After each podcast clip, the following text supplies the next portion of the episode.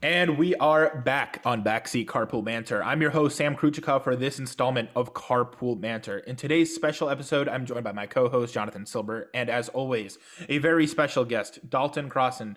He's a former NFL running back who played for the Indianapolis Colts and the Tampa Bay Buccaneers. And he's got some exciting news to share about his future in pro sports as well. So make sure to stick around to listen to Dalton's stories and our great conversations. You don't want to miss this. Welcome to Carpool Banter.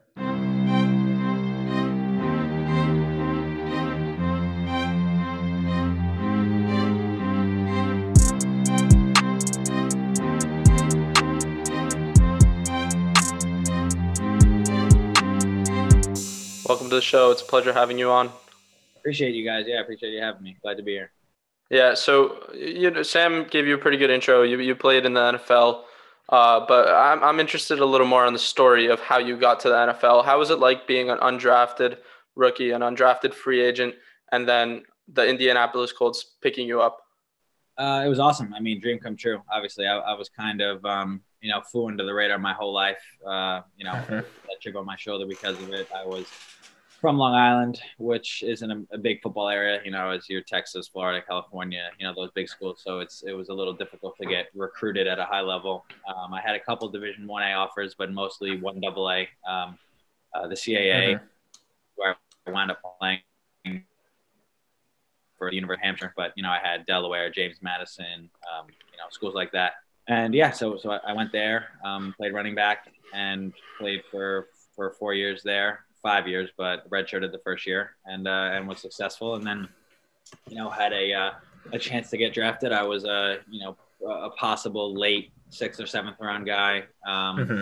Or undrafted free agent, and that's what wound up happening. It was it's actually funny. I always tell the story. I had two uh, teams call me in the seventh round, tell me that they were about to take me with their next pick, and it just didn't happen. I'm watching the TV. Mm-hmm. Well, see another name come up, um, but yeah, no, it, they say that it's uh, it's even better to go undrafted than it is to get drafted in the sixth or the seventh round, just because it's almost just the same opportunity to make the team, um, and uh, you get to choose where you go, right? So so you and your mm-hmm. get to really look at the rosters, dissect the roster. So I think I had about five or six. Um, you know, priority free agent offers from teams that uh, that we got to really look at the roster, figure out you know the best situation, um, the best chance to make the team. So yeah, that's kind of how that went. But yeah, I mean, to answer your question, it was a dream come true, obviously. So yeah. Since I was four years old, starting playing football, that was always the goal. So. yeah, and I'm sure, and I'm sure, also being um, an undrafted free agent rather than being drafted in the later rounds puts also a little chip on your shoulder too. And when you're competing for for touches in the, the Colts, where you eventually went to, um, can you talk a little bit about why the Colts? You said you you had the ability to to choose where you went to. Yeah. Um, so honestly, in hindsight, uh, you know, hindsight's always twenty twenty. Mm-hmm. Um, the Chiefs were actually the first team to call me um, during the seventh okay. round and say, you know, you're one of our top guys. Would love to to have you as a, a you know priority free agent. Um, and I was very close and still I'm pretty close with uh, Patrick Mahomes. Uh, we mm. trained together. Um, so as soon as that happened, obviously I called him and he was like, "Yo, come on, you got to come!" Like he was already having been the first rounder. All right. So cool, obviously, and, and who knows where that would have would have wound up. You you never know. But the reason the Colts and, and why we chose the Colts was just because um, honestly, my agent thought that that was the best opportunity based off of how many guys they had. Um, you know, solid set guys that were coming in. Obviously, your Frank Gore. Uh, they drafted Marlon Mack that year. They had Robert Turbin. So then it was really between me and one other guy um, that would have had to, you know, compete for that fourth spot. Um, and I mean, according to the GM, and I like to think that I was definitely on track to kind of be that third down pass catching back for them. Okay. Um, you know, that, that's, you know, what, what the GM told my agent. And unfortunately, I just wound up tearing my groin off the bone in, in a preseason. Mm. So that's obviously tough to come back from. It was a long rehab. Um, but yeah, so that's kind of how that went. So how's that going to like go into now that you're officially today, uh, another professional athlete again, playing for the the lacrosse league. How how is that going from that injury to going to play professionally lacrosse uh, affecting you? Well, so not at all. That's the beauty. That's why I kind of made the decision that I wanted to come back and, and give lacrosse a shot. Mm-hmm. I was mm-hmm. one of the top recruited players in the country coming out of high school playing lacrosse. Obviously, went the football route because that was, you know, my dream was to play um, in the NFL. Um, and again, would I've loved to play 10 years in the NFL? Of course, but you know, the nature of the game and, and injuries and the way things happen, um, especially being an undrafted free agent, you know, it's tough to uh, to continue to get hurt and to stick around. So yeah, I mean, my body feels unbelievable now. It feels probably the best it ever has since I was five years old because this is the longest amount of time that I've had off from the game of football, and everybody knows how brutal you know football is, especially at the running back position. Mm-hmm. So my body feels great. I'm you know almost 27 years old, so I still feel like I'm in my athletic prime. Um, and I just miss competing physically. You know, I'll never lose that as as a competitor and as an athlete. So I'm excited to uh, to you know try and try and dominate and, and fit in and have a, a long career in this sport now, which is cool. That's great. And we recently actually spoke with. Um, he was the head of uh, health for the Wizards, and for a while he was also involved with the Redskins. Also at the time, the Redskins sounds Washington football team. Uh, correct there. Yeah, had to had to catch myself there, right? Um, he was talking about the recovery process that he saw being largely a mental game, not just a physical game. So, can you talk about the mindset that you were in in recovering from these injuries to get back to playing at an elite level? And now it's a different sport too, so it's a cross uh, game mentality too. Yeah, no, it's definitely um, you know the physical side of it's obvious. That's just science, right? You need to rehab. Mm-hmm whether it's surgery or no surgery, you need to have whatever procedures you need done. You need to rehab. Need to, it just takes time and it's not physically right. But the mental side of it, especially with soft tissue injuries and hamstrings mm-hmm. and groins and you know whatever it may be, that's tough uh, to kind of like. Um, especially for me in college, I had a, a recurring hamstring issue that um, happened probably three or four times in a row in the same season. My sophomore year kept me out for about eight or nine games. So just trusting it enough to you know be like all right i can run full speed and it's not going to pull or it's not you know it's mm-hmm. not going to hurt again um, so that's just again it takes time and it's you know maybe one day you go 70% for for a week and then all of a sudden it's like okay maybe i'll ramp it up a little bit and it's still okay and then you ramp it up a little bit more but it's just like a gradual process um, but you know knock on wood i haven't had any issues in you know over a year. So physically mentally everything is you know 100% okay like i said i've never felt better never felt bigger faster stronger. So I'm uh, excited to, to go into a new sport with no issues. What are the goals for you heading in to the, the lacrosse league? And, and where do you see yourself, you know, taking this opportunity? And what can you do not only on the lacrosse field, but outside to, you know, establish yourself as a, an elite player in the league? Yeah. Uh, I mean, it's uh, it's interesting, right? Because I, like I said before, I haven't played lacrosse in mm-hmm. nine or ten years, and I'm about to go, you know, play with the best in the world. So I'm not, um, you know, naive to the fact where I'm like, oh, I'm going to come in and be the best player in the league and this and that. Like, you know, of course, there's going to be a, a, adjustment process to how mm-hmm. fast mm-hmm. is and the stick skill side of it. I think athletically, I'll I'll be okay. I'll be able to match up with anybody, and you know, you know, in terms of the fast, quick, explosive category of, of just mm-hmm. being athletic, but lacrosse is a is a very skill based game, right? There's a lot of stick skills and you know lacrosse IQ and knowing where to pass the ball and and all that kind of stuff that I'll have to you know adjust on the fly to. Um, but obviously, I've been training and having a stick in my hand, and mm-hmm. I've been playing this for for a little while now to to come back and play. So yeah, I mean it'll be it'll be fun, and I'm just excited for the challenge. Like I said, it's uh it, it's a I love challenges and being the underdog and you know having having people doubt you know your abilities or what you're able to do. So I'm I'm excited to uh, to come in and, and get the opportunity and compete physically again and show some people what I could do in a uh, in a different sport. Yeah, and specifically talking about transitioning from one sport to the other, do you think anything that you learned in your time as a running back is going to translate into lacrosse and help you get some kind of competitive advantage over your competition? Yeah, it's actually so. I actually have another buddy who, um, who I was on his podcast a couple months ago and, and asked me a similar question. Mm. Um, I think that the two sports overlap a lot, uh, especially my positions. So, for example, I, have been playing lacrosse for forever as well. I've been playing both sports since I was four or five years old. Mm-hmm. Um, Long Island, which is where I grew up, is a huge, huge lacrosse area. I almost, you know, equate it to high school football in Texas. Um, mm. But a lot. literally, if you watch like my high school highlights of lacrosse, every like all the moves that I use to beat defenders, and you know, juke moves and bull dodges and split dodges. Mm-hmm. Footwork and everything that I like the same exact move that I do in lacrosse with my hand is are the same moves that I do to beat a linebacker one on one when I'm when I'm running a pass route. You know what I mean? Um, so all of that stuff is very similar, and it, like I like I said, it definitely translates from back and forth from football to, to lacrosse and lacrosse to football. You know, you might need to change your name to Dalton Lacrosse. Um, it's not bad. It's not a bad branding. I might hire you as my branding manager now. but um, no, it's going to be probably an awesome experience. Being able to also get back playing competitively is, I'm sure, something that you want to, you've been wanting to do for a while now, and you know, good for you. Uh, it, it's something that everybody you know wants to stay doing something that they love. You, it's being active and, and playing the sports that you've loved since you've been saying it since four or five years old.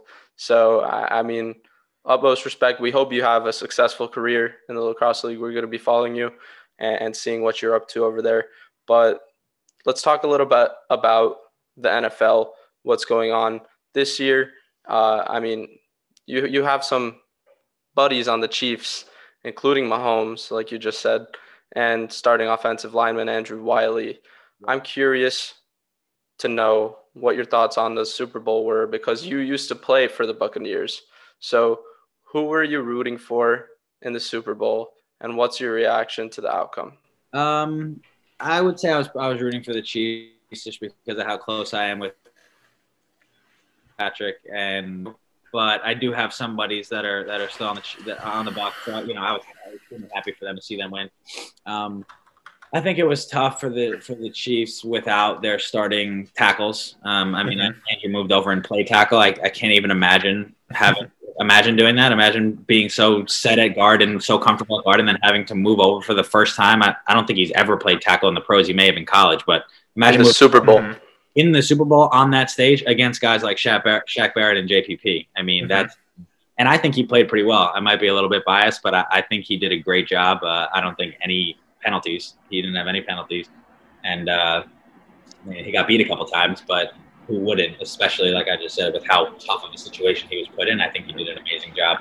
Yeah, it's one of the best front fours in football.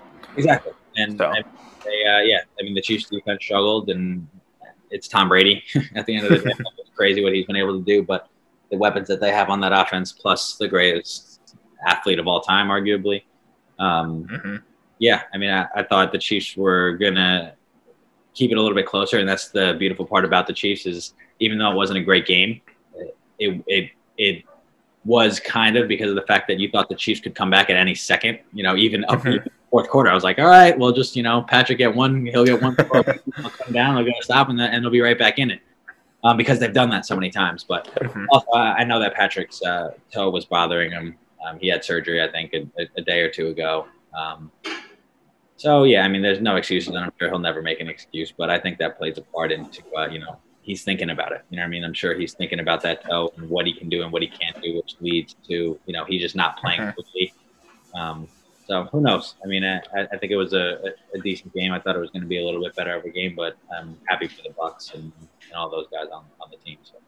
Yeah, I mean, even if his toe was bothering him during the game, it didn't really look like it. He ran for almost 500 yards behind the line of scrimmage. I think the total came out to like 493 or, or something like that. And one of the passes, it was incomplete, but he was like horizontal, like parallel to the field, and he still somehow got the pass off, and it hit like his receiver in the face mask or something. It, it was a, a perfect dot of a pass. Um, do you have any crazy Mahomes stories off the field? You said you were pretty close with him.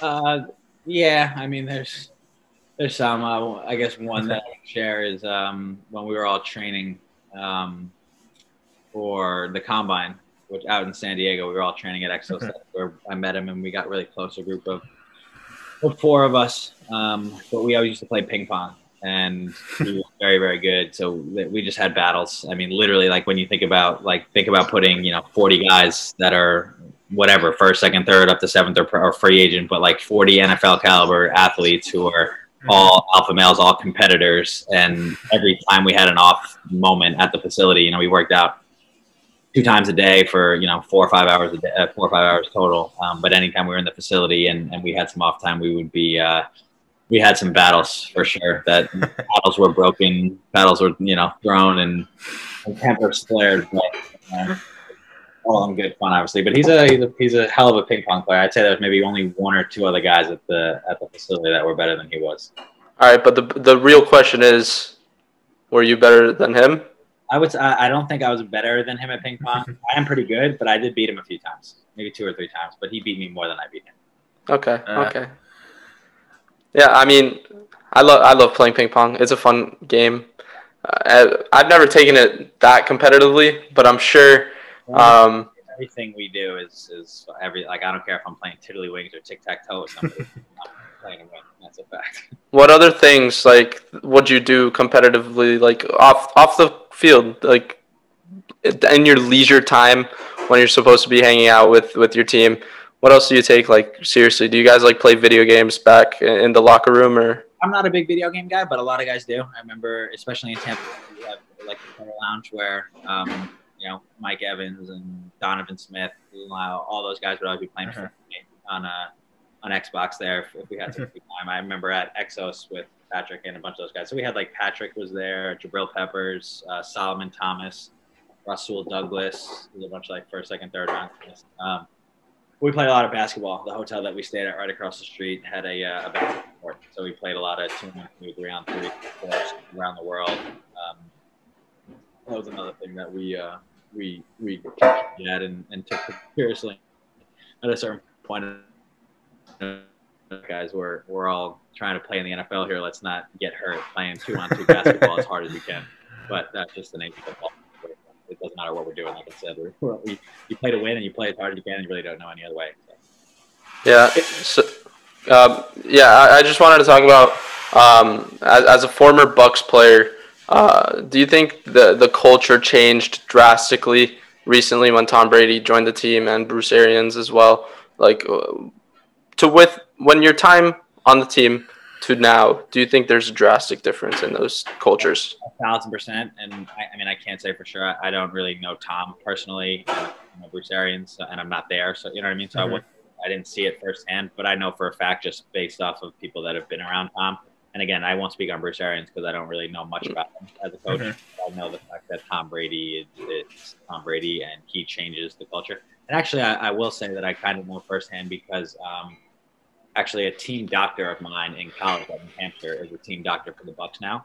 So mm-hmm. I talk to him um, every so often this season, and he said that the uh, the entire like just the attitude. I mean, the second Tom Brady steps into the locker room, it doesn't matter what he says. Does everybody on the team is like, holy shit, we have Tom Brady in our locker room now. We have a chance to win because all this fucking guy does is win. You know what I mean? And sorry, yeah, where. Um, You're good but yeah, but all he does is win, and he's just a winner, and he's done it his entire career. So instantly, the second you sign Tom Brady, it's a it's a mindset flip. You know what I mean? It's like, oh wow, well we actually you know, have a shot, and that's huge. Just to have everybody on the mm-hmm. team can maybe get behind something and believe in it, um, as opposed to all right, well let's go five and eleven again, and you know what I mean, miss the playoffs, and it's just, uh, in my opinion, that yes, I think there was a massive cultural shift. What do you think about Jameis Winston? Uh, I, I, go to Florida State University, and he, he used to be my my QB. Uh, what do you think about his chances? You know, starting this year with, with Drew Brees maybe retiring. Um, you see anything when, when your time in in yeah. the Buccaneers? I love Jameis. He was one of my favorite teammates there, and probably one of my favorite teammates of all time. He was such a such a good. Um, I mean, I remember as a you know coming in, and I was literally looking down with one of the first days of meetings, and he's I look up and it's Jameis right in my face, like shaking.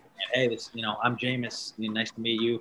I heard you're, uh, you know, great out of the backfield. You knew a lot about me, and me being a second year guy. You know what I mean? Obviously, I know who Jameis Winston is.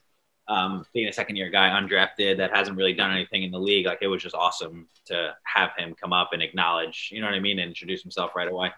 Um, he took me kind of under his wing and helped me with the offense a lot. We would spend time together. Um, you know, alone in the in the meeting rooms, going over plays and walking through formations and and whatnot. So he helped me a lot in that aspect. Um, and I think he's a great quarterback. I really do. I, th- I think that um, you know, obviously last year, Kansas had a trouble with turnovers, but I think it's the only really um, you know thing you can say negatively about him.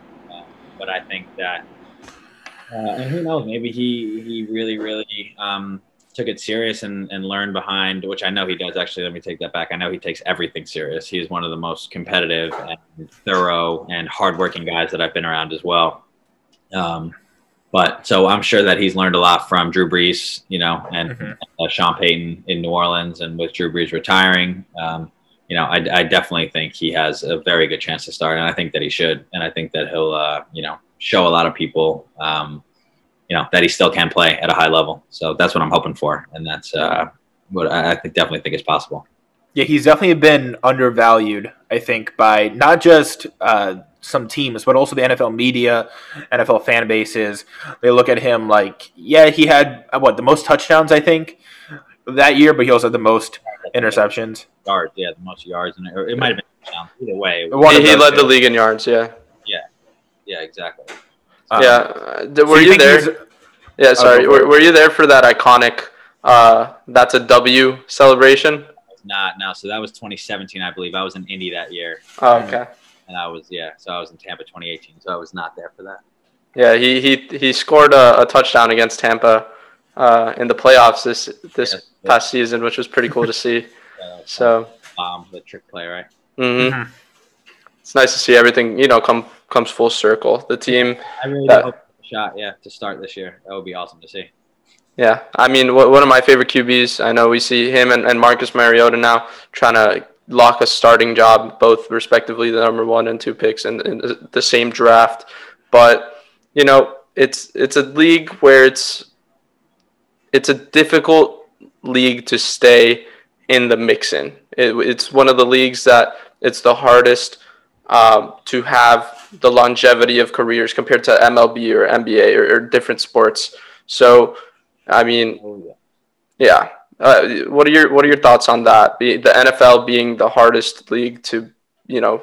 Hundred percent. It's a it's a revolving door. The NFL. Mm-hmm. You're not, and again, that just goes to show you, even if you are, the I was I was just gonna say, even if you're not a top first, third, second, you know, sometimes um, you know, third, fourth round pick, where they have money invested in you, they don't care who you are, what you've done in the past. If you're not helping them win football games right now today, you're gone and they don't care. It's an extremely cutthroat business and you don't really truly understand it until you're in it. Um, but that's going back. I mean, you, I just said if you're not a first, second, third round guy, but you, the example you just said, you have, you know, it wasn't even that long ago. What was it? Maybe mm-hmm. six, seven years ago that they were yeah. drafted. And the number one and two overall pick that they paid, you know, 20, 25 million dollars up front in the signing bonus, both don't have starting jobs in the NFL mm-hmm. right.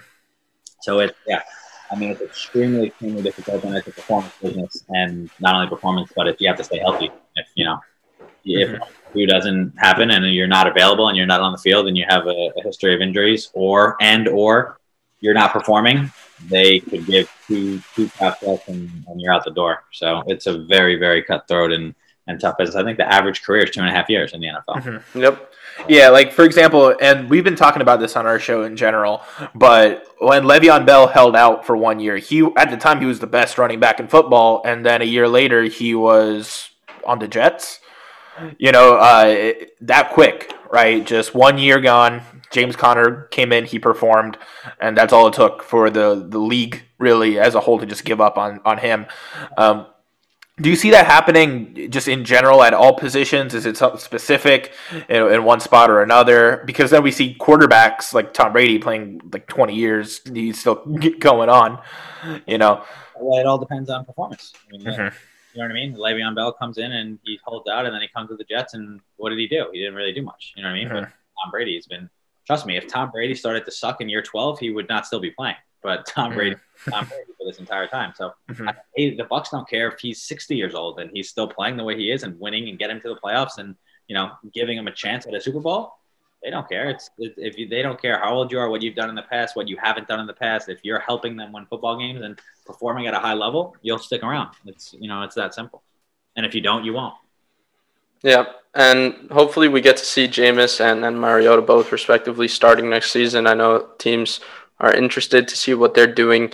But looking ahead to next year in the NFL, do, do you have a specific team you root for uh, as a fan or? Yeah, I've never really been like a, a, like a diehard fan of like any team. I'm from New York, um, so I mean the Giants. Like whatever. I, I've never really been like a, and I think it's probably because my dad wasn't my and I my dad's always just been a, a fan of football, like a big football Mm. fan, football in college, fan of players, and that's kind of how I am. Um, I'm obviously a big fan of the game, and I love watching every Sunday. And you know, rooting for the players I like now. It's different because I'm friends with a lot of them, so I like to see them do well.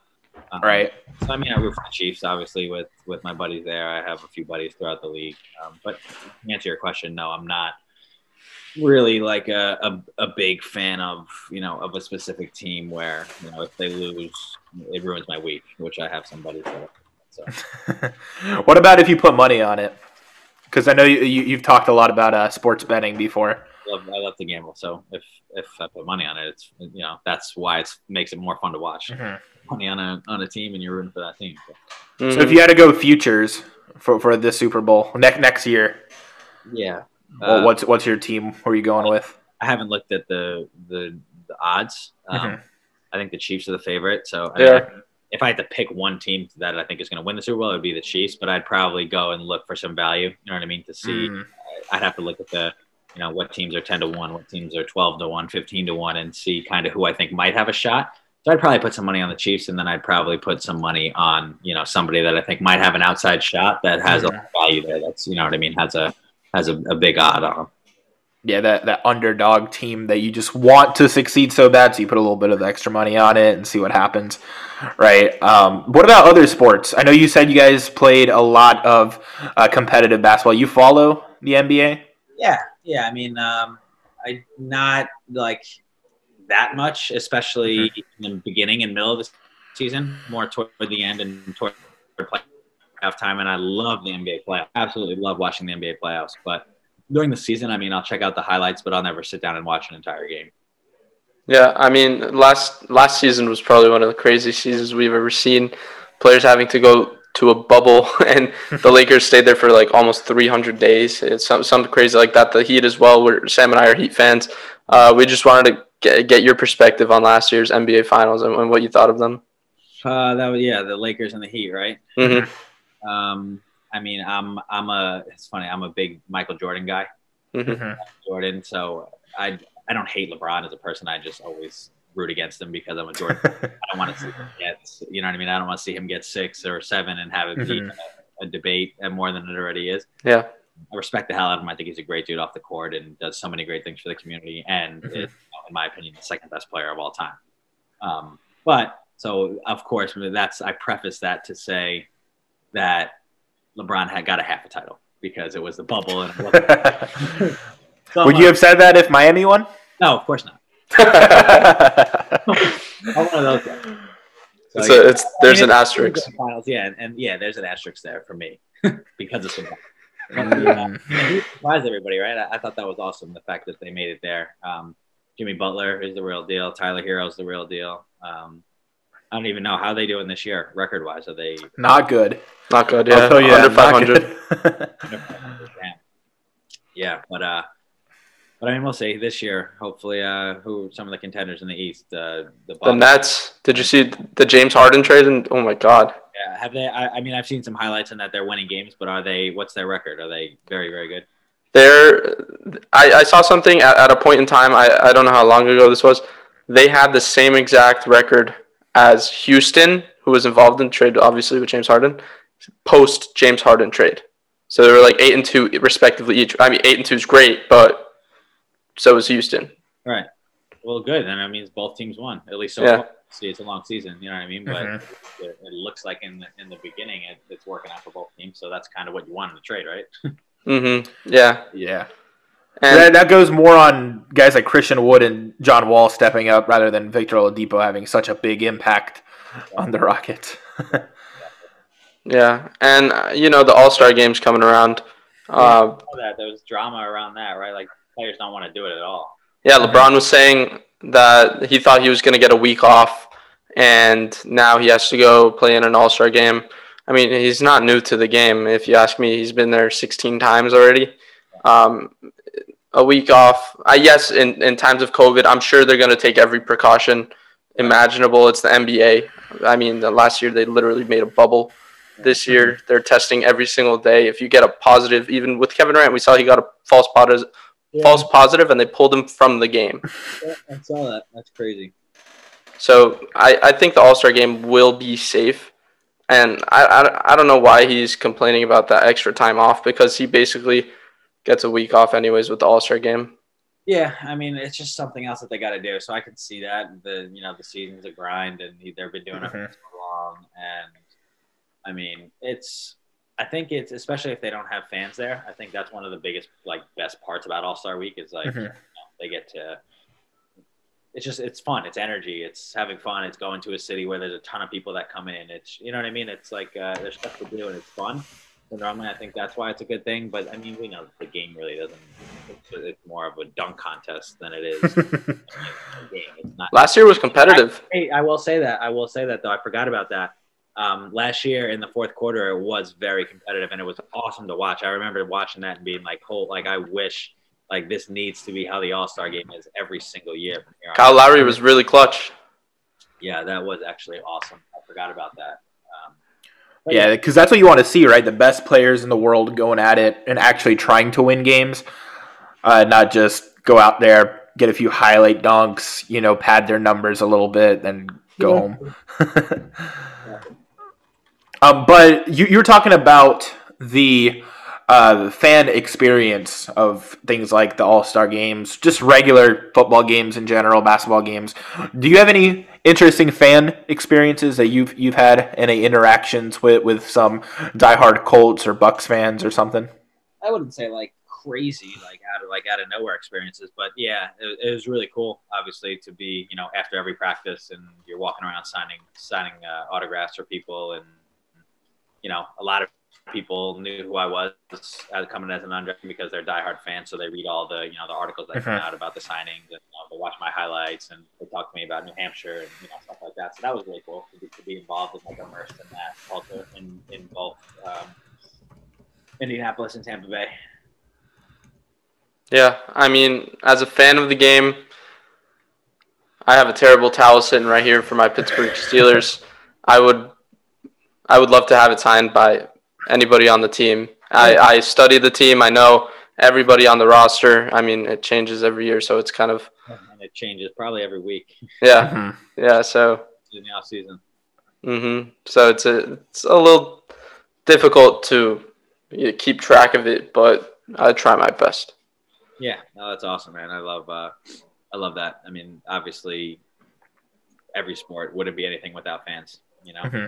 if there's no fans, there's no uh, and it's funny to say, just ironic because people have been playing with no fans, but there are still fans. There's just no fans at the games. But right. What do you think of? Fans are watching TV. Fans are buying merch. Fans are doing all that stuff. Mm-hmm. What do you think of like the augmented audio where they're like putting sounds in the arenas or yeah, from stadiums? like 2K or Madden or something yeah. into the the speakers. They're only doing. Were are they doing that though? Uh, a lot of it, I think, in the football games this year was only done on TV. Like, I don't think they're actually pumping like loud crowd noise into the stadiums where the players hear it.